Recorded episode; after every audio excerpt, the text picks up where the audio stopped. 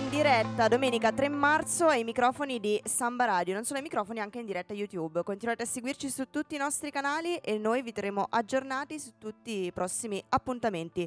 Matteo Filippini in regia, Pier Giovanni Guzzardi, Tommaso Buongiorno, e Sofi Ricciolo. buongiorno. Sempre comunque chi è Sofia Ricci. Io continuerò con questa cosa, sappiatelo. E noi continueremo a dire basta. Basta. Basta, oggi Non Sofia Ricciolo ai media, ai social media. No, oggi Sofia. Ricciolo è in primo segmento, È quindi il primo segmento Eh beh, stamattina, non eh era beh, un altro il no, primo è il primo segmento. segmento. Questo è il bello della diretta. Quindi Quindi niente Sofia, noi ti stiamo Quindi introducendo sostanzialmente. Partiamo con il primo segmento proprio perché stiamo parlando di, di fatti recenti, recentissimi. Eh, ritorniamo sempre sul fronte medio orientale, motivo per cui passiamo la palla effettivamente a Sofia Ricciolo. No, in realtà inizio io. Però siamo insieme in questo segmento, come nella e vita. non ci lasceremo mai. Esatto, perché in realtà noi trattiamo le notizie della settimana, ma partiamo dal caldo, partiamo dal caldissimo, perché ieri sera è successa una cosa che non succedeva dalla seconda guerra mondiale, cioè una nave militare italiana ha aperto il fuoco contro un, uh, un armamento di un'altra nazione. In particolare, come avrete già indovinato, è una cosa che è successa sullo stretto di Bar el Mandeb nel Mar Rosso, all'inizio del Mar Rosso perché eh, in, in, in quella zona del mondo sono attive due navi militari italiane e una di queste ieri sera ha aperto il fuoco. Eh, si tratta dell'abbattimento di un drone delle milizie Houthi, anche se dire milizie ormai è praticamente l'esercito di uno Stato, ha aperto il fuoco appunto abbattendo un drone che si dirigeva verso il convoglio militare italiano. È una cosa che non accadeva dalla seconda guerra mondiale, naturalmente eh, questa mattina il ministro della difesa Crosetto ha espresso le sue felicitazioni per l'operazione riuscita, operazione che praticamente si è svolta nell'arco di qualche decina di secondi che ha comportato l'immediato abbattimento del drone che si trovava a 6 km dalla nave italiana che era impegnata appunto nella missione Aspides che è stata decisa dall'Unione Europea per garantire la libertà di navigazione nello stretto, quindi garantire la sicurezza delle navi commerciali e noi siamo naturalmente in attesa della doverosa alzata di prezzi che si verificherà in giugno e che se si- non si dovesse verificare Vabbè, decidete Vuol voi la mia pena c'è nel caso qualcosa non che si non dovesse? No, No? se non di- si dovesse verificare significa che è stato tutto risolto, ma non da queste parti non crediamo alle Non ci favole. crediamo, ok, No, no, non no, ci illudiamo. In, questi, in questi cantoni le fiabe dei fratelli Grimm abbiamo smesso di leggerle da un po'. Quindi probabilmente ci saranno ingenti aumenti dei prezzi a meno che non si ristabilisca una serena navigazione all'interno del Mar Rosso. L'abbiamo trattato in tante puntate precedenti di cosa comporta il blocco, ma sono allungamenti dei tempi di navigazione, aumenti delle spese assicurative per le navi e di conseguenza questi aumenti si ripercuoteranno presto o tardi sulle spese che i consumatori dovranno, dovranno intraprendere per acquistare i beni. Quindi insomma ieri è successa una cosa che ci deve far pensare, cioè una nave italiana ha aperto il fuoco e forse dovremo abituarci un pochino a questa cosa in quanto gli equilibri geopolitici stanno cambiando molto in fretta e non in maniera positiva e di conseguenza potremo vedere ancora il nostro esercito, la nostra marina militare impegnata in eh, conflitti. Restiamo in quella stessa area del mondo perché proprio questa settimana è successa una cosa che eh, ha, fatto, ha fatto male vederla e ce ne parla Sofia Ricci. Grazie mille Tom per eh, avermi passato la palla eh, e rimaniamo sempre su eh, temi di cronaca purtroppo molto molto conosciuti e che stanno diventando sempre più famosi grazie anche alla presenza della stampa locale e internazionale su, su quei luoghi. Stiamo parlando della strage della, della farina, così è stata chiamata nei media italiani e nelle testate giornalistiche italiane e il massacro della farina nelle testate giornalistiche e internazionali che come Al Jazeera, BBC, CNN hanno riportato l'accaduto. Stiamo approcciando un argomento che noi dal 7 ottobre del 2023 abbiamo toccato a più riprese, che quindi l'invasione israeliana nei territori palestinesi della striscia di Gaza. Si sta parlando di un'operazione militare che dura da 4 mesi, 3 settimane e 4 giorni e che conta più di 30.000 morti, molti dei quali sono dei minori. Abbiamo assistito alle reazioni politiche e alla cronaca giudiziaria che ha coinvolto Israele, tra cui ricordiamo anche la pronuncia della Corte Penale Internazionale rispetto alle, all'adozione di misure cautelari nei confronti di Israele. Ricordiamo che qualche settimana fa avevamo parlato di questa pronuncia della Corte Penale Internazionale che però, eh, stando agli eventi, forse non si è risolto in, eh, che in un nulla di fatto. No, non ha portato a particolari cambiamenti No. su quello scenario. Esatto, quindi- eravamo particolarmente speranzosi perché voleva dire che la Corte Penale Internazionale e l'attenzione dei media internazionali e dei poteri internazionali era focalizzata su questa invasione. Quindi si sperava che queste pressioni avrebbero portato ad un effettivo, seppur minuscolo, cambiamento. Ma così non è, non è assolutamente stato. Mi immagino, mi immagino Netanyahu come il commissario Winchester dei Simpson. Me lo lasci annotare sulla mia macchina da scrivere invisibile. e poi non è successo No, non è successo nulla. niente. E quindi, nonostante le pressioni da parte della comunità internazionale, che bisogna anche capire in che cosa si stanno risolvendo, la violenta ed inarrestabile avanzata delle forze militari israeliane continua a scapito della popolazione civile di Gaza. Arriviamo al 29 febbraio 2024, ci troviamo alle 4.45 del mattino e durante quest'ora eh, tra i 18 e i 38 convogli di aiuti umanitari e che Associated Press eh, non mh, afferma di non sapere la natura, di non sapere l'origine, di non aver ancora indagato a riguardo, eh, si apprestano ad arrivare nei territori eh, del sud della, della striscia di Gaza. Esatto, non l'ha fatto Associated Press, l'ho fatto io e sono Ok. coinvogli mandati da Israele come aggiunta agli, um- agli aiuti umanitari. Difatti le truppe che accompagnavano questi convogli erano truppe dell'IDF Sì. e insomma arrivavano Beh, quindi da erano- Israele. erano- arrivavano da Israele, erano scortate dalle forze mh, di- della difesa israeliane e grazie a Tommo Press per, eh, Timeo Danaos et Dona Ferentes. Ferentes, assolutamente. Anche se le intenzioni sembravano appunto le migliori, ossia quelle di prestare un po' di sollievo e di supporto alla popolazione di Gaza, eh, sicuramente questo- questa vicenda mostra tutt'altro. E come riportano diverse testate internazionali, ehm, la- le persone eh, di Gaza, della- gli abitanti della striscia di Gaza, si erano accalcati lungo i convogli, lungo i camion che portavano aiuti umanitari e le forze dell'IDF avevano iniziato a sparare dei colpi di avvertimento per dipanare un po' la folla.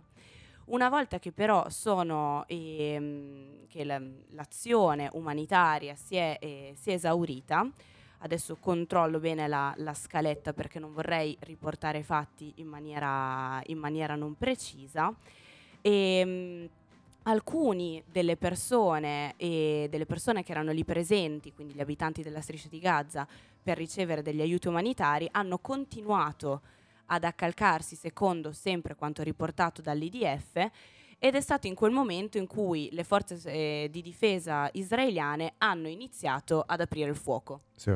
Hanno aperto il fuoco contro i civili. Il numero di, ferite, di feriti e di morti è particolarmente elevato. Si contano almeno 112 morti e Mm. 700 feriti e i dati ancora non sono definitivi. No, sono in aggiornamento anche perché non sai Sono- mai quando un ferito può Esatto, diventare un morto. poi diventerà eh, un morto. Soprattutto con l'assistenza sanitaria che attualmente è presente a Gaza che No, è com- praticamente La conosciamo. Guardate su Instagram la pagina Ion Palestine, che non capisco come mai non sia stata ancora bannata, vista la sorte che tanti influencer pro-Palestina hanno subito. Però Ion Palestine, se avete lo stomaco per guardare quelle immagini, e se non lo avete, fatevelo. eh, Sì. Riportano una situazione veramente drammatica che finché non vediamo con i nostri occhi, noi non riusciamo ad immaginare. Esatto, e parlando anche di testimonianze che si possono vedere coi propri occhi, se non avete Instagram, se non utilizzate social media di questo genere, vi consigliamo comunque di fare un giro su YouTube per vedere quei canali, quelle testate giornalistiche che riportano anche a livello video e attraverso il loro servizio sul campo le testimonianze delle persone che sono sopravvissute a questo Mm. attacco. Mi mm, sto riferendo ad un video che ho avuto la possibilità di vedere questa mattina e ieri e sulle testimonianze dei sopravvissuti che è stato registrato da Al Jazeera. Sì. E mi ha colpito particolarmente quanto ha affermato uno dei sopravvissuti che ha detto se gli aiuti umanitari devono essere così, se devono venire con questo carico di violenza, noi gli aiuti umanitari non li vogliamo. Mangiamo, mangiamo la Mangiamo sabbia. la sabbia, mangiamo quello che troviamo. Non deve essere ul- un'ulteriore aggiunta alla violenza che è già in atto e che è già in corso in queste ore e come dicevamo prima Sì. negli scorsi quattro mesi. Che poi bisogna immaginarsi anche la scena, perché ore 4 del mattino, illuminazione elettrica completamente assente, quindi i, i testimoni raccontavano di aver acceso dei falò appunto nell'attesa di questi tir, quindi una situazione di buio, una calca in cui i feriti sono oltre 700, quindi se 700 sono i feriti possiamo solo immaginare il numero di persone, anzi non possiamo neanche Presenti. immaginarlo, potete No. vederlo dalle immagini satellitari, e eh, il numero di persone presenti e eh, anche il eh, i- io immagino i conducenti del tir che tra l'altro poi quando è stato aperto Sì. il fuoco questi sono scappati perché eh, temevano per la propria vita giustamente Esatto. hanno detto questi qua sparano ad altezza uomo eccetera posso, Sì. posso rimanerci secco anch'io Riportato che sparavano ad altezza gomiti, testa, ma difatti, difatti su, su oltre 80 dei, dei morti, su oltre 80 delle salme rinvenute, eh, sono rinvenute ferite d'arma da fuoco. Quindi la, la tesi propugnata da Daniel Agari, che è il portavoce dell'IDF, eh, sulle ferite da schiacciamento come responsabilità di- delle morti, lascia, lascia completamente il tempo che trova, Trovano. anzi si può classificare tranquillamente come una menzogna. Assolutamente, ma vorrei riportare anche altre testimonianze, non solo dei sopravvissuti, ma delle istituzioni. Il Ministero della Sanità di Gaza ha dichiarato che questo incidente, come viene anche chiamato e come abbiamo trovato notizie Mm. sull'internet, che incidente a questo punto non si tratta, fa parte di una guerra genocida, la guerra genocida di Israele, e ha chiesto l'intervento, stiamo parlando del Ministero della Sanità di Gaza, della comunità internazionale per ottenere il cessate il fuoco, non tanto per dirimere la questione territoriale, ma piuttosto come unico modo per proteggere i civili. Perché oltre alle ferite e alle morti che si aggiungono, alla, cioè, che si mh, protraggono nel tempo per l'avanzata militare, iniziano ad esserci anche quelle per la fame. Cioè Mm. sono circolate, come dicevi tu l'altro giorno, immagini di bambini in stato di deprivazione alimentare. Anche, anche di adulti, Di adulti. sì, Cioè, cui- di cui si vedono proprio le ossa affiorare sotto la pelle. Quindi La situazione è veramente tesa ed è tragica. Sì, questo tra l'altro eh, aggiunge ulteriore tensione agli incontri che si sono svolti la settimana scorsa in Egitto per cercare un, un punto di incontro e arrivare al cessate il fuoco. Va a complicare ulteriormente le cose, gli Stati Uniti si sono messi ancora in mezzo a cercare di calmare i toni, eh, potrebbero fare molto di più, questo non è un segreto e speriamo che l'amministrazione Biden, anche se pressata dal- dall'argomento elettorale, riesca a imporsi sull'alleato israeliano. Insomma, speriamo che questo, che questo accada. Accada, speriamo che la comunità internazionale effettivamente inizi a prendere delle azioni sempre più concrete. Yes, E non assolutamente. soltanto aleatorie, non soltanto di facciata. Vorrei appunto ricordare a questo punto le parole dell'ambasciatore palestinese nel Regno Unito che ha chiesto Mm. alla Corte Penale Internazionale di intervenire, affermando che tacere significa essere complici. Assolutamente, Quindi Ci assolutamente. troviamo totalmente d'accordo con eh, le parole di Husam Zomlot e direi che in questo momento vi lasciamo alla musica per lasciare un po' sedimentare le informazioni e le notizie che vi abbiamo appena dato. Esatto. Buona domenica mattina. Grazie a tutti quanti.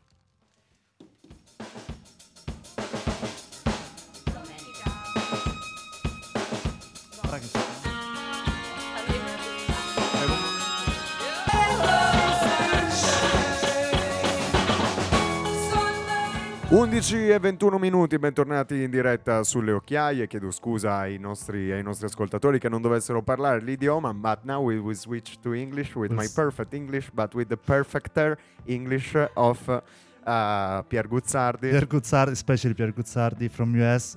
The Occhiaie is an international program. Now we can Yes. say it because we have an international guest, Mr. Worldwide. Mr. Karl Hauch Hey, from New. Jersey. Hi, everybody. How are you doing, Welcome, Carlo. Doing fine, doing fine. It's my first sort of official vacation in Italy, but and first time in Trento. Ah, yeah, did you like it?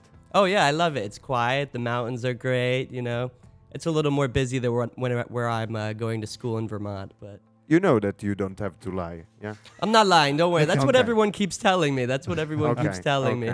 So, we are here to talk uh, about the election in Bangladesh. Yeah. The election in Bangladesh Yeah, I'm with an an expert American on- friend. Actually. Carl, Bangladesh Didn't- election. No, the yes. European election. uh, European election. No, Carl was talking about vacations. It's not true. Carl came here for this interview with us. Yeah. That's true. I flew And, all the, uh, they flew me out. They flew yeah, me out we with their paid big for the flight. They have a We very did low Pay for budget. the flight. Carl, we want to talk about the American elections. We try to show our listeners like what's the situation right now, but probably it's better if you explain to us what are first of all the parties involved. Then we'll ask you who, what is going to be the result according to you. Right. So what do you think? uh, First of all, who are the parties involved, which So- is not to give them for granted.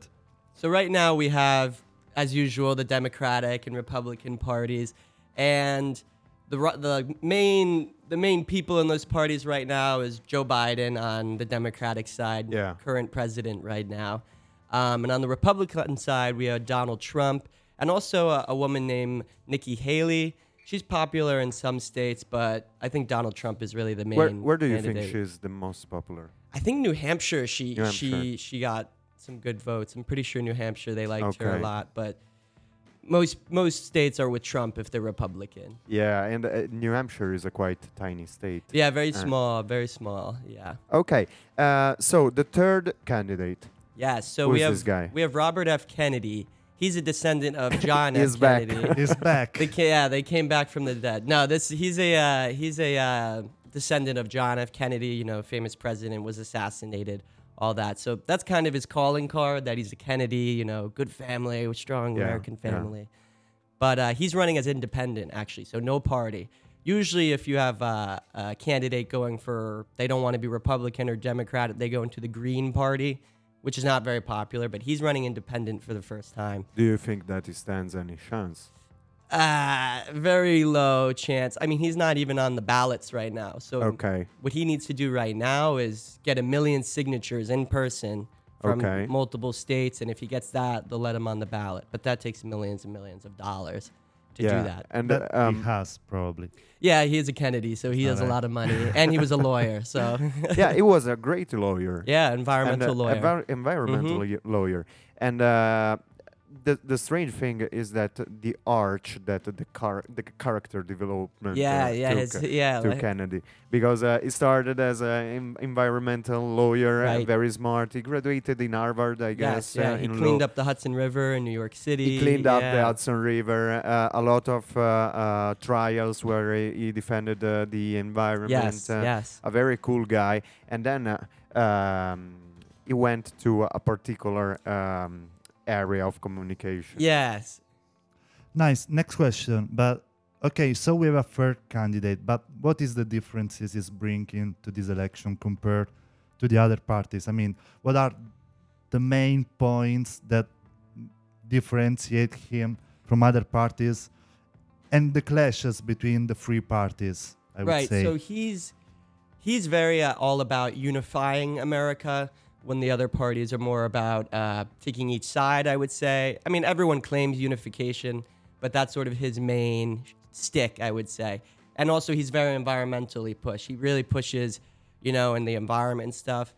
He's sort of taking a religious way with the Yeah. environment. He likes to say like, "This is God's land, and we have to protect it." But sort of on thing. the on the social media, I see that a lot of, uh, a lot of environmentalists uh, uh, in the U.S. Uh, are linked to religious uh, Yeah, principles. it's true, which is interesting. Yeah, quite interesting because in Europe the env- environmentalism is uh, uh, usually atheist or uh, left wing, so Right. more Very disconnected scientific, by very the yeah, very scientific, scientific. Uh, and in the U.S. is uh, it depends on uh, what you look for, right. but it's quite religious. Uh, in Yeah, it is. And then I would say Trump is still preaching the same things he's been preaching, you know, make America great again, that whole thing, and Yeah. uh, keeping things in the U.S., less foreign, um, less foreign interaction.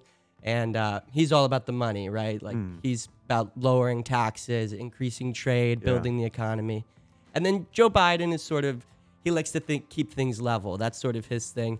He said before he came into office, not much is going to change, and it's true. He did some things, some bad things, and not much has changed. I'd have- I think he'll keep I that. a lot of questions to, to for you, but um, the first one is why is will be so unpopular to uh, push another damn candidate uh, instead of Trump or instead of Biden?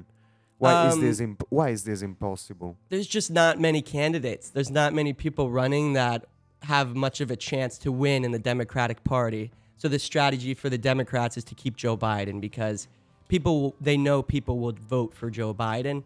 It's the strategy. It's all the political strategy. It's not so much we want Joe Biden as our president. It's more he will win for the Democrats. So the Democrats Okay. want him to win. Is the best horse for He's this the best. race? That's why there was not even a Democratic debate. There was no debate for the Democrats. They just know Joe Biden's the one candidate.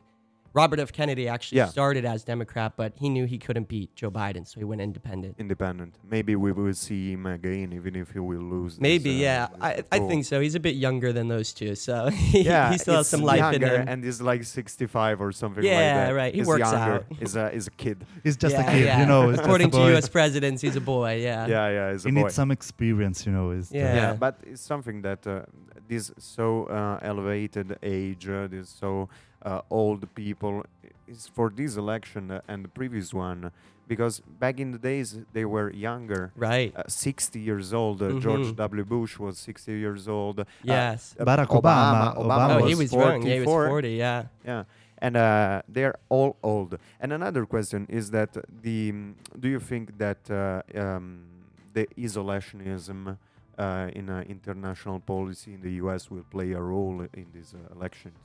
Uh, I think so. I think so. But again, Trump isn't really preaching a lot of that stuff. Joe Biden is. So that's the um, a big point of contention between the two parties is that one party likes the international affairs and one is trying to avoid it. Um, so I think that's big for people, and that's a turning point for voting. Also, because we were talking before about the war between Palestine and Israel, and the fact that actually the US are trying in some way to talk to Israel in order to, I would say, take them quiet, but still Joe Biden do it in a quiet way, almost yes. like giving the impression that he doesn't want to take a strong side because he knows this period of elections. which is interesting because the U.S. has been Israel's ally forever. So it's it's a it's an interesting point of view when the president is trying to cater to both sides. But personally, I believe Joe Biden is just trying to talk Israel down, but still keep Israel as a part of like the U.S.'s ally and that sort of thing.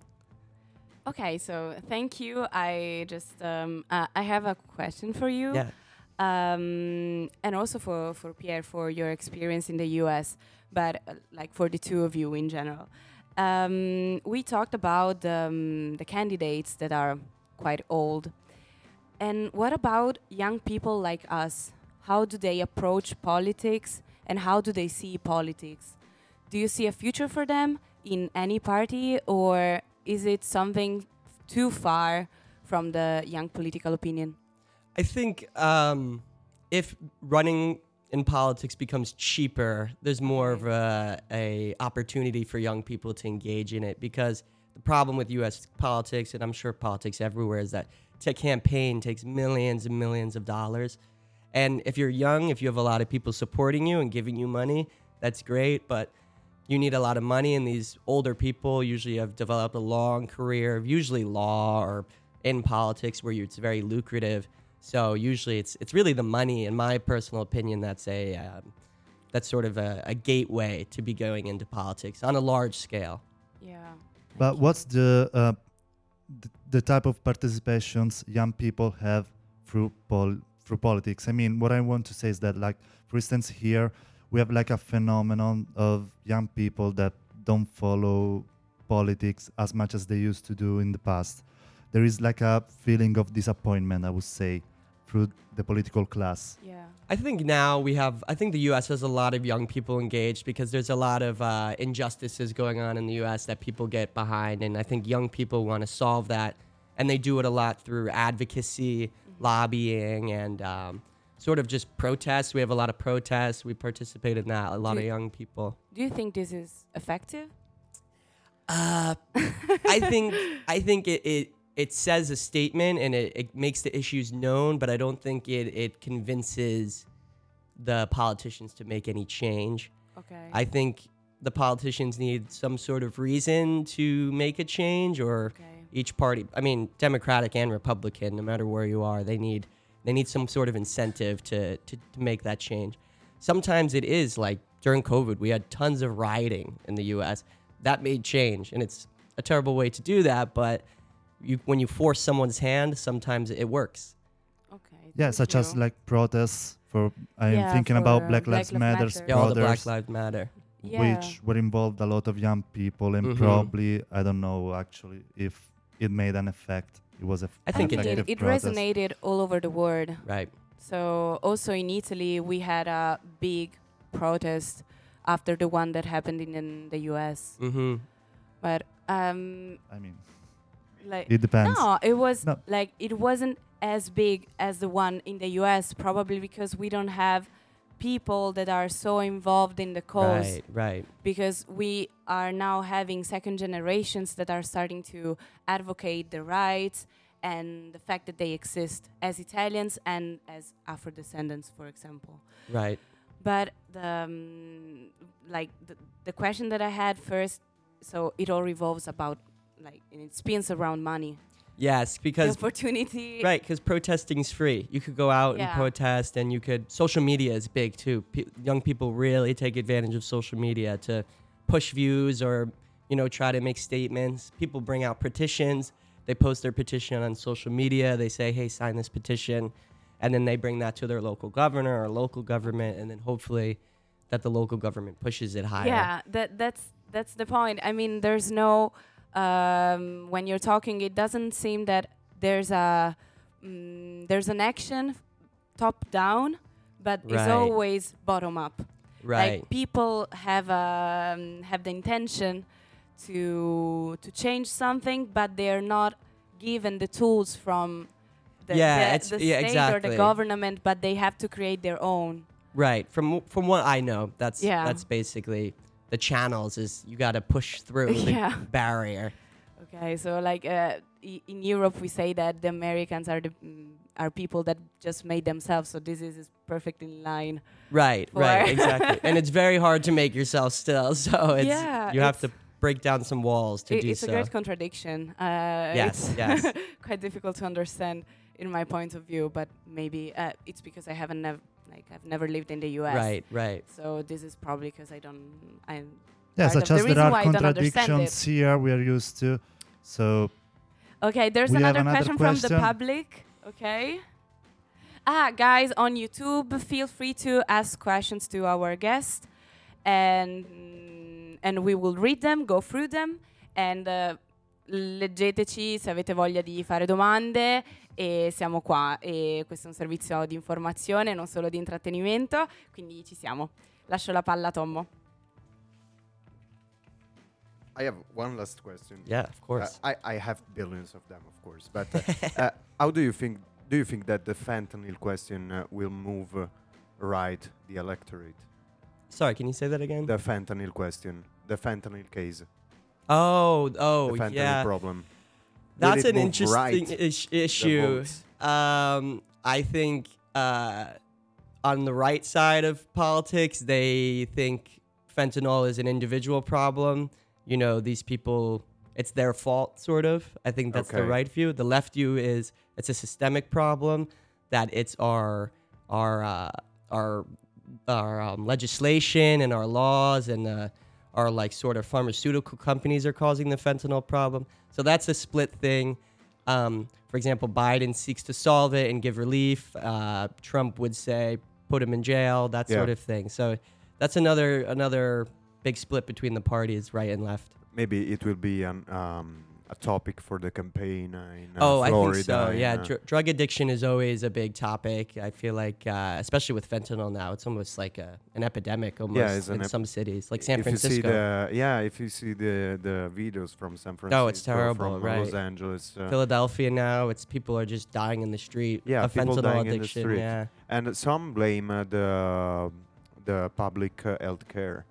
Yeah, I mean, because here's the thing: if you're addicted to fentanyl, you have no money because you spend it all on fentanyl. You're homeless. You don't Yeah. have health insurance. And insurance. where do you go? Where do you go? You go to the street, and you hope that your city has programs to help you. And you go in the state where is the best public health care. Right, or where it's warm, where you could live homeless. where it's yeah, that's a lot. yeah. Of, like California, that's why California has such a big homeless problem. It's warm, so people. Yeah, people. not so many in New York, I saw. There, there, there's a lot, but There's a it lot, but gets not so many. Yeah, Yeah, yeah, yeah, it's yeah. Get, it gets yeah, we saw some. Yeah, We have some question more, okay? Do we have any questions on YouTube? Nobody wants to ask. Thank you, Carol. Thank you so You've much for having great. me. Yeah, great. Thank you again. Thank I you. think we can Grazie. we can play the music. Enjoy. Applausi. Grazie.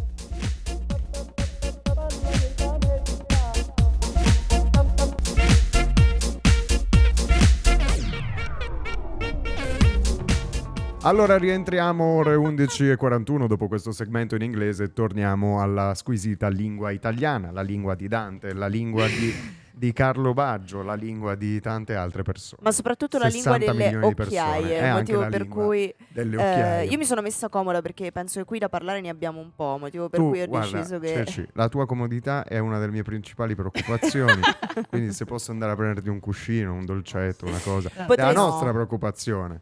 Facciamo così, eh, facciamo co- sì, un caffè dopo lo prenderò sicuramente. No, Raccontami un due. po' di questa questione perché Allora. eh, la, la nos- la nostra Giorgia, la nostra presidente, difatti- ci ha dato un'ottima notizia in questi giorni, direi. Ottima. Assolutamente. ottima. Comunque posso dire una cosa, anzi la Vediamo, rompo subito. vediamo se puoi la rompo dirla. subito, è la prima puntata in cui non parliamo del nostro No, ministro del nostro preferito. pre- è Però l'ho vero. appena menzionato, Matteo Salvini. Un saluto. Un saluto. Ciao Matteo. E eh, ri- rinnovo ancora una volta l'invito di venire ospite per parlare del ponte sullo stretto. Tra l'altro sono arrivati i primi piloni eh, su dei camion meravigliosi. Allora abbiamo parlato degli Stati Uniti prima, non ci allontaniamo così tanto. Anzi, abbiamo parlato addirittura della Florida e noi dalla Florida non ci allontaniamo perché ieri, la, l'altro ieri sera, in realtà, la Presidente del Consiglio, il Presidente del Consiglio Giorgia Meloni ha diffuso un video sui social in cui dichiarava che Chico Forti sarebbe tornato a casa. Chi è Chico Forti? Chico Forti è un nostro concittadino. Cioè, in Trentino. realtà, sì, è nato, è nato a Trento Sì, sì. nel 1958, ha 65 anni di età e gli ultimi 24 li ha passati in una carcere americana.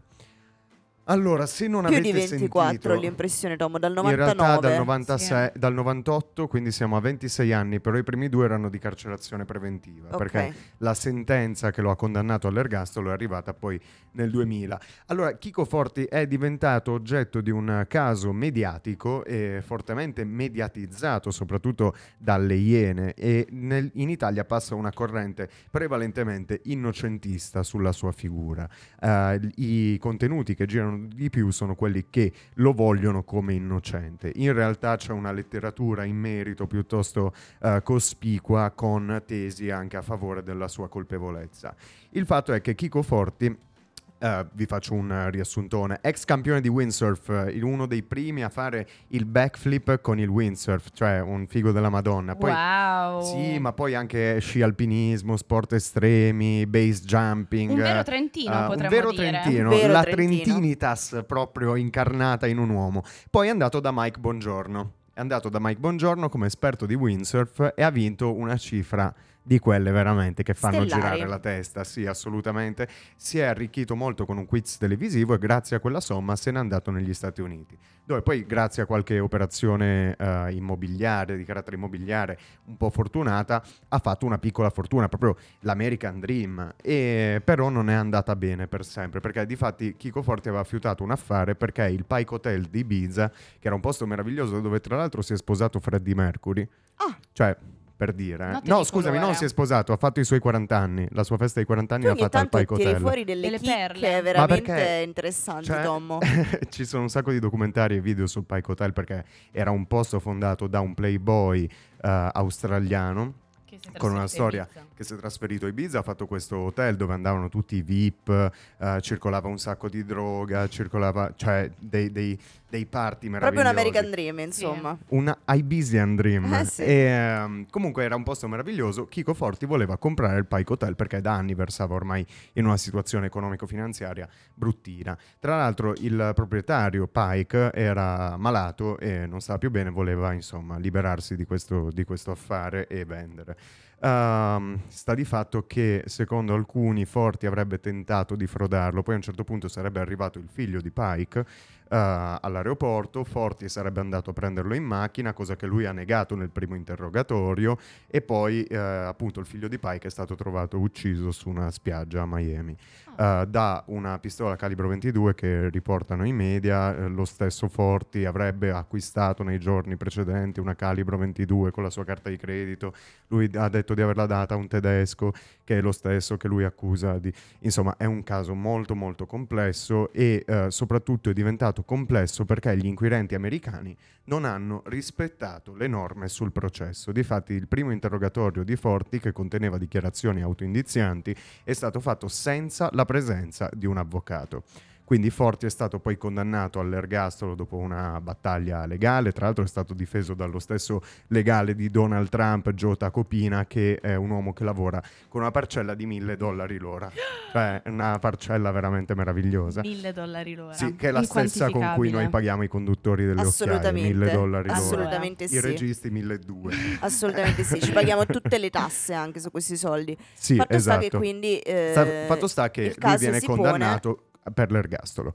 Uh, Forti viene supportato in maniera piuttosto importante dalla comunità trentina, diventa anche un, uh, un simbolo di mala giustizia negli Stati Uniti. Tra l'altro Forti aveva fatto, perché lui faceva anche il regista e possedeva una casa di produzione cinematografica Cosa e documentariale. Ha fatto di tutto e la sua vita è un film, spero che esca un film sulla sua vita. Ma voi Ma non lo che non sapete, ma se voi passate sotto casa di Tommo, voi troverete Sotto sempre casa un fu- di Tommo. Voi troverete sempre questo furgone con una gigantografia Sì, di di Chico, Chico Forti, Forti. con su scritto Libertà per Chico Forti. Non è il mio, cioè No. nel senso non, Non è è- il mio. non- non è il Questo è mio. ancora da verificare. Questo è ancora da verificare. Fatto sta che qui il fatto è veramente molto sentito. C'è tanta gente Sì, che si sì. spende Ma per ci questa sono questione. manifestazioni. Assolutamente. Anche perché Chico Forti ormai ha 65 anni, suo padre è morto, sua madre è molto anziana, rimane lo zio. Eh, insomma, il fatto che lui stia scontando la sua condanna negli Stati Uniti, colpevole o non colpevole? Qui non stiamo parlando della colpevolezza o della non colpevolezza di Chico Forti, non siamo in grado di farlo e non abbiamo nessuna macchina del tempo per andare a Miami nel 1998. Cioè, è proprio questo il caso che a noi interessa. Quest'uomo è in carcere dal 99, Quest'uomo è in ma non è carcere dal Italia. 98, ma non è in Italia. Cosa prevede la legge americana? Prevede la possibilità di estradare un condannato che non è cittadino americano ¿no?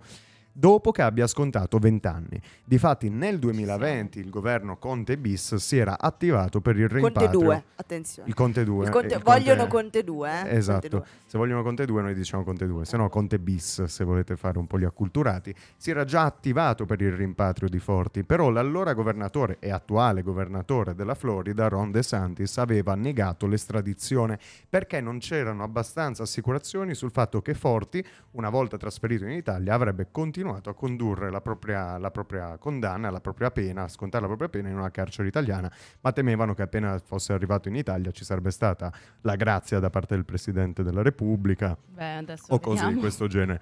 Non penso che accadrà onestamente, però sta di fatto che Chico Forti tornerà in Italia. Adesso serviranno alcune settimane per gli adempimenti di natura burocratica che eh, impegneranno sia il Ministero della Giustizia in Italia sia il Department of Justice negli Stati Uniti e insomma sarà una lunga cosa. Il- lo zio Gianni, Gianni Forti, ha detto che lo aspettano per Pasqua, però insomma il- in realtà Nordio non è stato così preciso. Già c'è stato il trasferimento dalla carcere statale, che quindi è di interesse dello Stato della Florida, al carcere federale, che quindi è di competenza federale del governo degli Stati Uniti. Questo consentirebbe l'estradizione, però comunque serviranno settimane per gli adempimenti burocratici. Il ministro Nordio ieri al, al Senato ha parlato, ha detto che per quanto riguarda il suo ufficio sono già tutti attivi attivissimi, insomma stanno preparando già gli striscioni di bentornato, eccetera, eccetera. La questione Forti apre però un'altra cosa, nel senso che ci sono anche altri condannati di, di cittadinanza italiana che sono all'estero, di una di questi ne abbiamo parlato anche nelle puntate scorse, che è Ilaria Salis. Assolutamente. Però ecco, penso che non dobbiamo prendere fischi per fiaschi, perché Ilaria Salis, se verrà condannata, verrà condannata per otto anni. Chico Forti ne ha fatti 24. Però Eh, posso, ho- vai. avrei una domanda e una considerazione. La prima domanda, dove sarà... eh, detenuto? Grazie. Sì, dove sarà detenuto Chico Forti Questa una, una volta tornato in domanda, Italia? questa Ancora questo domanda, non c'è è- ancora una risposta Non è conosciuto e questo, no. E la seconda considerazione è che comunque Ilaria Salis sarà pur sì detenuta per otto anni, ma comunque in uno Stato che sappiamo non dà le stesse garanzie a livello penitenziario del- dell'Italia. Beh, Ma a prescindere dagli anni, voglio dire, io che sia condannata per un anno, che sia condannata per 35, ho il diritto che mia madre mi possa venire a trovare in carcere, voglio dire. Sì, ma Esatto. capia- cioè, capiamo che prendere un volo per Budapest eh, Eh, metti è che una mia cosa madre- e metti- prendere un però- volo per Miami è un'altra. Certo, però potrebbero comunque esserci persone indigenti che non ce la fanno a pagarsi questo volo. E in quel caso lì dovrebbe subentrare lo Stato perché eh, si spera abbiamo delle garanzie E sotto questo piuttosto punto che di vista. pagarmi il volo, ma Eh, piuttosto pagheremo- portami in Italia il pagheremo detenuto. Esatto. Pagheremo Ryanair alla mamma di Ilaria Salis per andare a Pagheremo il trovare. Cosa vuoi che ti dica? Pa- paga- tanto paga sempre Pantalone, pagheremo anche Ryanair. Qui paga sempre Mercurio. Qua paga sempre Mercurio. Un saluto all'editore. E comunque apre questa questione. Allora, cosa facciamo? Reimpatriamo tutti i condannati di cittadinanza italiana per scontare la pena qui? Un carcere per gli expat. Non lo so, è una cosa. No, no, che poi fanno come chi torna Beh, fanno dall'Erasmus. comunella. No, perché sai, in Spagna è No, una cosa diversa. la- la cella ah, scusami se ogni tanto cosa. l'accento un po' spagnolo, ma sai, sono da tre mesi che faccio. Ma vai, te lo pie. Cioè, facciamo il carcere degli expat dove questi parlano un po' inglese, se la gaggiano perché sono stati Bellissimo. condannati all'estero. Guarda, voglio andare Dicono, a no, ma lì." no, se tu sapessi Quello la barra degli fatto." imputati negli Stati Uniti è molto più lucida di quella italiana. Eh, ma a me non hanno garantito l'habeas corpus, cioè No, questa è beh, una condanna di serie allora- A, di serie B. ma dai. Riconosciamo almeno un certificato linguistico. appunto, diamo loro una certificazione. B2 Sì, di esatto, spagnolo. esatto. Diamo più default. crediti per la scarcerazione. Alla cerimonia Esatto. di scarcerazione, se hai fatto Ti l'Erasmus, danno anche il, il Non ce la faccio. se hai fatto l'Erasmus, hai dei punti in più. delle cose veramente No, tragiche. vabbè, quindi ma quasi se non scherziamo sulle cose tragiche. anche scherzare sulle Ecco, cose però- tragiche, Immagina il povero però- Chico Forti che ci No, in esatto, esatto. e Sicuramente Chico Forti adesso- 24 anni che sono che sono lì e sti tre in carcere ad Esatto. Azkaban. Però, lui, poverino. Dal punto di vista umano è una grande cosa quella che sta succedendo, nel senso Ah, che pensavo la comunque certificazione. no, dal punto di vista umano il ritorno di Chico Forti dalla sua famiglia in Italia, eccetera. Poi secondo me In le Italia, carceri di Miami dai. s- forse sono meglio di quelle italiane. Più soleggiate? Sì, anche perché Sa che ieri caldo. Anche perché Eh, ieri un agente di penitenziaria proprio del carcere di Trento, dove si spera che Chico Forti venga tradotto, anche appunto per essere più vicino alla sua famiglia, si spera che venga qui a Spini di Gardolo. Ieri è stato ag- aggredito. penso. sai, Tommo. no, sarebbe Io veramente... non lo escludo. Non- O almeno No, a Verona, a Padova. due- Nella sì. casa circondariale di Trento Sì. vengono puniti piccoli reati, non ci sono. Sì. Ma perché non si fanno grossi reati qui? No, no, si fanno, però fanno. Non, eh, non vengono, non vengono scontate qua le pene. Comunque ieri è stata aggredita una guardia carceraria diversi. che è stato morso alla testa e è stato portato poi all'ospedale. Insomma, forse si sta È meglio a stato Miami. morso alla È testa? stato morso alla testa, dieci giorni di prognosi. Madonna. Però, insomma, la, la questione Forti farà ancora discutere, anche perché eh, oggi leggevo un articolo su Il Giornale, che come sapete è una delle testate che adoro di più leggere, e insieme al Sole 24 Ore, la, libertà, la Libero e la Verità. E il foglio suggerisce il esatto, foglio, Matteo assolutamente. Filippini. Assolutamente. E oggi sul giornale dicevano i giornali dell'opposizione rosicano per la liberazione di Chico Forti. Questo Rosicano. perché non gli hanno dedicato la prima pagina. Sicuramente è una grossa vittoria eh, per Meloni questa, perché comunque va detto si è Sì. impegnata in prima Cha- persona. a La Meloni. Farnesina ha lavorato veramente sì, a tutta vapore, nel senso, cioè proprio esatto. Indefessamente. Indefessamente per la liberazione di Forti. Per, non per la liberazione, non diciamo che poi non, magari non non, lo diciamo scarcerano, questa eh. cosa. No. infatti. Eh, però per, per, le- ehm, l'estradizione. per l'estradizione di Forti, insomma, c'è stato un lavoro che è durato mesi. Ieri, poi la, la presidente presidente, l'altro ieri la presidente è andata a Washington e ha ottenuto appunto questa cosa qui. E il nostro, il tuo ministro preferito, Cesare Battisti, Muto, muti, muti, muto. tutti e due Salvini muti. muto, quasi lo preferiva in carcere. Madonna. Noi invece mia. preferiremmo in musica anziché in carcere, regia. E quindi se, adesso se cosa mettiamo? voglia. Questi sono i System of a Down. System of a Down in diretta alle 11.57 su sambaradio.it ma diamo il benvenuto ai nostri microfoni. Alla seconda ospite di questa puntata oggi proprio crepi l'avarizia siamo pieni di ospiti. Ciao Francesca avvicinati al microfono e te lo abbasso un po' così ci arrivi. Per bravissima Ok. proprio perpendicolare ci parliamo in questo microfono. Francesca perché eh, ti abbiamo chiamato? Perché mh, sulla scorta anche diciamo di un, di un sondaggio che era stato portato da eh, Sinistra Universitaria all'Università La Sapienza di Roma è emerso che c- 130 studentesse, vorrei dire fino ad ora ma non lo dirò, 130 studentesse perché lo dice, lo dice la notizia eh, di Repubblica, tra l'altro sto leggendo un articolo di Repubblica, hanno subito molestie all'interno dell'Ateneo. Il 29% di queste non si sente al sicuro. Quindi, eh, visto che recentemente con, con Udu avete lanciato anche voi una, diciamo una- una- un sondaggio che è su questa scorta, anche voi, sempre sul livello di sicurezza che si prova in Ateneo, qui a Trento. Non abbiamo ancora i risultati, purtroppo. No. No, non abbiamo ancora i risultati, però possiamo fare comunque un discorso. Quali sono, per esempio, magari lo prendo adesso questo sondaggio, per vedere anche un po' insieme magari quali sono le domande che vengono, che vengono poste ehm, alle studentesse e agli studenti Esatto. in generale che, che- che frequentano l'Ateneo, eh, anche per farci un'idea un po' del... di Sì, così io intanto lo parlando. cerco Tu questo... intanto cerchi, avrei già una domanda per, per Francesca. Riusciresti a definire, è vero che è molto complesso, che cosa si può intendere e cosa rientra nel campo della molestia? Allora, che domanda, Sofia? allora, dipende, nel senso che mm, allora, tutto questo nasce dai fatti di Torino che sono avvenuti a inizio febbraio e che hanno fatto capire che sostanzialmente gli Atenei non sono spazi sicuri. Con i fatti di Torino, dove decine e decine di studentesse hanno denunciato, inizialmente per l'ex direttore del Dipartimento di Medicina Legale, in realtà c'era l'accusa di violenza sessuale. Adesso da un paio di giorni c'è stata la notizia appunto e eh, è stato stabilito che in realtà c'erano le molestie. Le molestie, quello che è molestia in realtà lo possiamo stabilire da diverse fonti. Se pensiamo al diritto europeo, ad esempio, all'interno delle direttive, soprattutto negli ambiti lavorativi, ci sono dei criteri che ci portano a definire quella che è una molestia, ma in realtà è molto soggettivo e questo è specificato, mh, diciamo, in diversi, in diversi ambiti. Perché?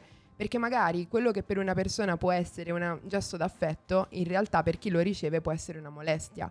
Perché ad esempio dirmi eh, no, eh, ti ho messo una mano sulla spalla, qui mh, mi ricollego a Torino perché è stato un po' quello che mh, potremmo definire il punto di svolta, che ha fatto iniziare poi tutta questa indagine anche alla Sapienza e negli altri Atenei ed è il motivo per cui anche noi abbiamo lanciato il questionario, partendo da quello che era lo slancio di Udu Nazionale, perché appunto la difesa che eh, si erano dati questi professori di eh, Torino, uno sospeso per un mese dall'incarico, l'altro eh, proprio eh, che era stato messo ai domiciliari, era no ma io sono una persona espansiva.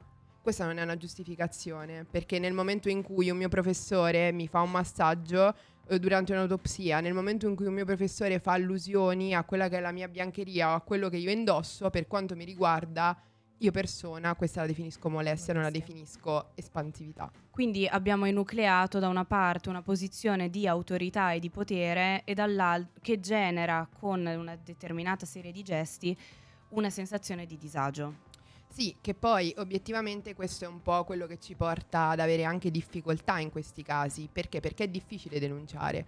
Nel momento in cui tu sei una studentessa, sai che il tuo professore è in una posizione superiore alla tua e che comunque la denuncia potrebbe metterti in difficoltà perché è un dato di fatto, mm, è mm, comunque una cosa che è visibile in tutti gli ambiti, non solo in quello universitario.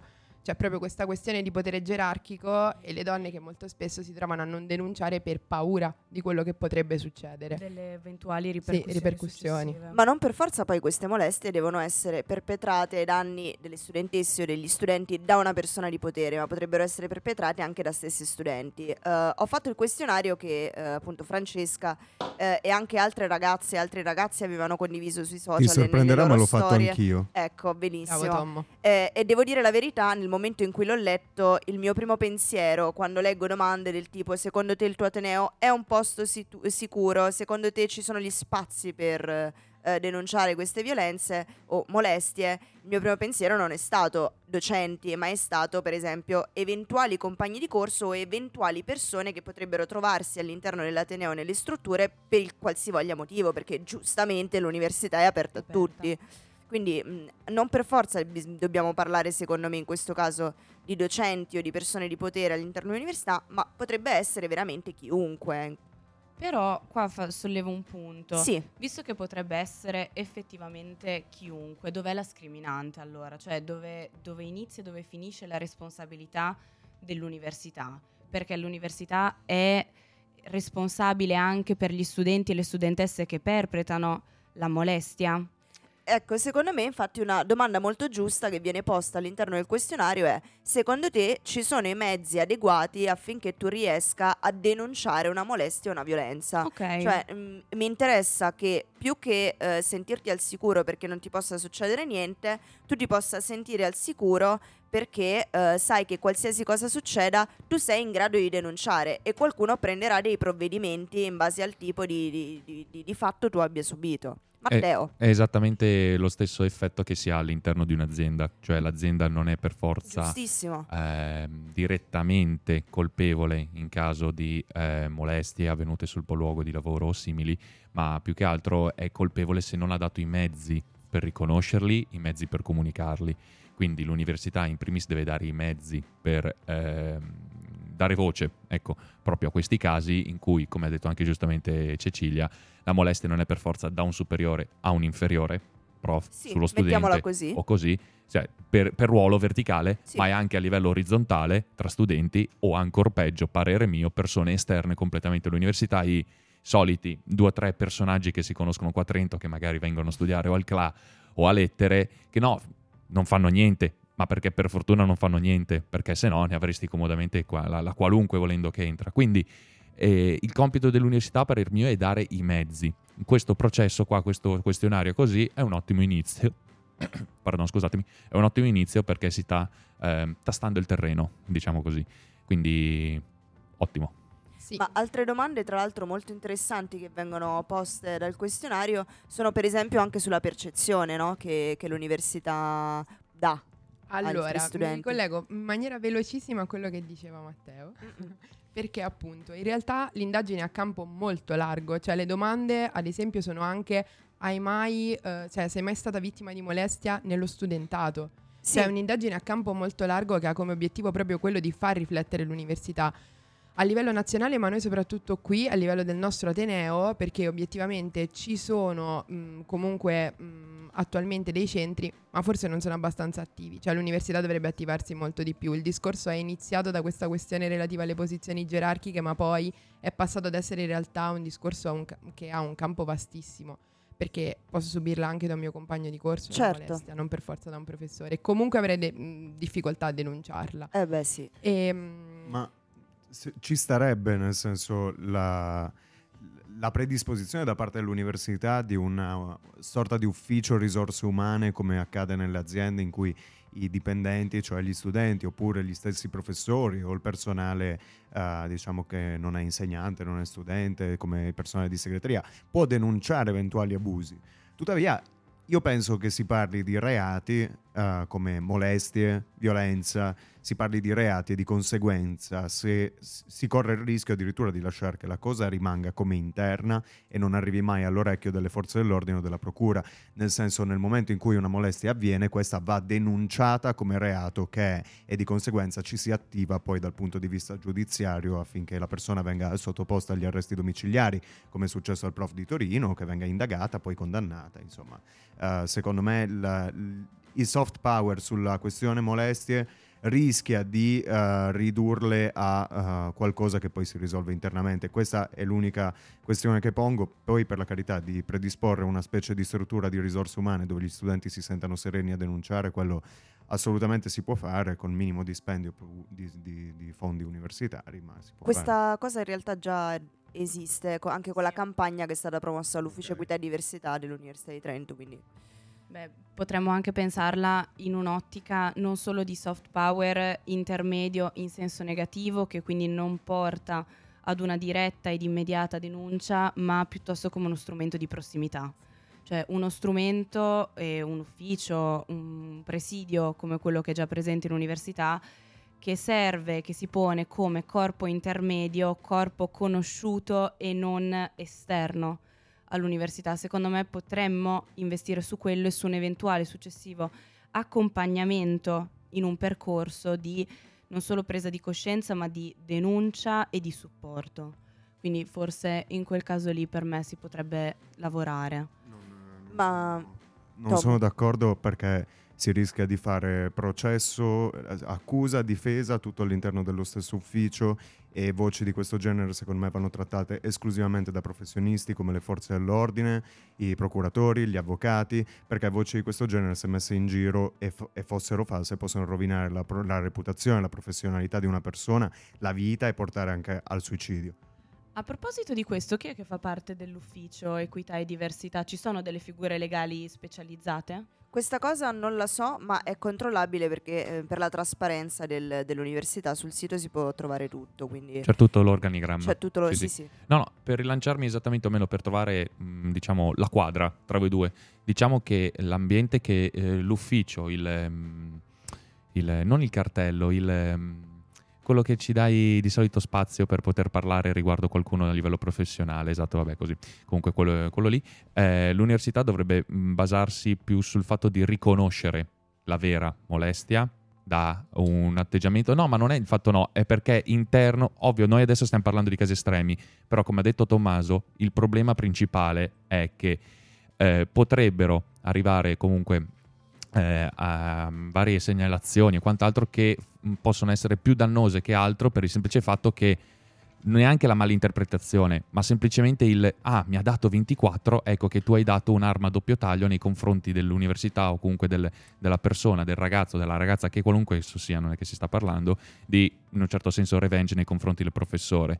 Perché a quel punto lì veramente ormai purtroppo eh, l'escalation a livello sociale, a livello anche amministrativo e aziendale, perché l'università è un'azienda, uno scandalo del genere cioè, dà veramente fastidio, può mandare al fumo veramente Sì. una carriera internazionale che possa essere anche di un professore di ricerca o simili. Sì. Quindi avere comunque un cuscinetto che faccia capire effettivamente eh, se è valido il fatto di dover uscire, quindi andare veramente per vie ufficiali vere e proprie perché è necessario o piuttosto di un ok, capiamo cosa è successo innanzitutto prima di dover partire e iniziare un percorso che innanzitutto se si va per vie legali simili i costi aumentano vertiginosamente, teniamo la mente. Se è una cosa all'interno dell'università è interno all'università, mi viene da dire che, ehm, cioè sì, i soldi vabbè mancano, però comunque... Qui le questioni sono due secondo me, Cioè. cioè la prima è che tu poni un problema che è un problema, ma Esatto. per qualsiasi questione esiste sempre un, diciamo, un bilanciamento costi-benefici. Esatto. Ci sono sempre, eh, ci saranno sempre quelli che approfittano Certo. e si fingeranno disabili per ricevere Sì, la sì, sì, 104, sì, ma è giusto che esista questa misura perché ci sono persone che ne hanno No, realmente no, ma infatti... bisogno. sto- E poi, no, no, esatto. no, ma s- siamo d'accordo su questo. sì, sì. E la seconda questione è che tu in questo momento vai comunque a tutelare chi di potere ne ha di meno, cioè in una posizione svantaggiosa per chi eh, si trova, diciamo, in una posizione di minor potere come può essere uno studente Esatto. rispetto a un professore che ha maggior potere, ci sta sempre comunque a pensare che tu stia tutelando una persona che eh, è in una pon- posizione svantaggiosa. Esatto. Quindi, cioè, mh, è vero che queste misure possono portare a casi estremi come questi, però appunto sono casi estremi, quindi Sì, no, no, certo, cioè, eh, si parla sempre che- per estremi Sì, per sì, dire sì. che non è né esatto uno né esatto l'altro, la quadra sta al centro, ancor più se l'università fa da cuscino tra lo studente e l'avvocato. È molto più facile per uno studente andare a chiedere aiuto o simili, perché andare direttamente per vie legali di uno studente, rega, che andiamo... che magari non sa neanche a chi rivolgersi. ma che non sa neanche, cioè, appunto Cecilia, cioè, il- gli studenti eh, vanno sì, avanti sì. di tonno e cracker, cioè cosa vai a Appunto. chiedere a un avvocato? Ma invece io Cioè, ho un'altra domanda per, per Francesca. Tu hai un'idea di quante persone fino ad oggi più o meno possono aver compilato questo questionario? Allora, i dati al momento mh, li ha il nazionale. Li ha il nazionale perché appunto in vista dell'8 marzo e eh, in vista di quella che è la campagna che è stata lanciata per cercare di sensibilizzare eh, verranno pubblicati dopo, in modo che si potrà avere un'idea. Mi ricollego a quello che diceva Matteo di nuovo. Io la vedo molto come un supporto, nel senso, anche uscendo dalla dinamica universitaria, è fattuale che nel momento in cui deve essere denunciata una molestia o una violenza subita è complesso. E quindi di conseguenza, parlo da studentessa, se io avessi subito una cosa del genere, io non riuscirei a trovare la forza di andare in commissariato a denunciarla. Cioè, io avrei bisogno di qualcuno che mi supporta innanzitutto sotto il punto di vista emotivo e che comunque mi fa capire l'importanza, perché è molto facile parlare quando si è fuori da queste questioni. Io credo che quando poi le subisci è un po' diverso. Cioè, io la vedo molto come un punto, un punto viola, lo definirei anche così, un punto sicuro, un punto mh, dove le persone possono andare per esporre quello che hanno subito e per avere la certezza che qualcuno sia lì per supportarle e aiutarle. E poi, naturalmente, come dice Tommo, passare a quello che è il piano legale, che è necessario, cioè si è visto essere necessario. Ma io credo che al piano legale non si può arrivare se non c'è prima un supporto di questo genere, che è un, dal punto di vista innanzitutto umano, per come la vedo io. Eh, sì. Infatti, diamo un, eh, diamo un microfono anche a Matteo così può rispondere anche lui a Sì, Francesca. sì, pardon. È esattamente come a livello aziendale. Hai l'HR di mezzo. Non, è- non si va direttamente per, per vie legali e così. Ovviamente uno può farlo, però è anche vero che cioè, non, non stai a reinventarti per così dire così. Cioè l'HR fa il supporto, una lieve indagine interna, breve, quella che possa essere, per capire effettivamente se sono fondate, innanzitutto, Esatto. perché, non- ripeto, anche lì come un'azienda bisogna che siano le cose fondate e poi si esce. Si esce e dopo è buona fortuna a Si tutti procede. e si procede veramente come è giusto che sia. Perché giustamente anche lì, eh, piccolo revenge, dai un'arma a doppio taglio, mh, casi estremi, però è altrettanto vero che come ci sono i disabili che fanno finta di avere le, le di- Le persone le fanno perso- finta di avere una disabilità. Esatto, si eh. tengono il cartellino del nonno 10 anni anche quando il nonno ormai non c'è più per parcheggiare sui gialli, cioè la stessa cosa, quindi cioè, Potrebbe mh, succedere. Esatto, a voi il microfono. Allora, io direi che. Ah, no, abbiamo l'ultimo intervento, dai, così concludiamo questi 15 minuti accademici che ci Esatto, siamo di presi. ritardo. No, vorrei soltanto concludere con eh, la questione che avevamo sollevato prima sulla consigliera di fiducia, Mm.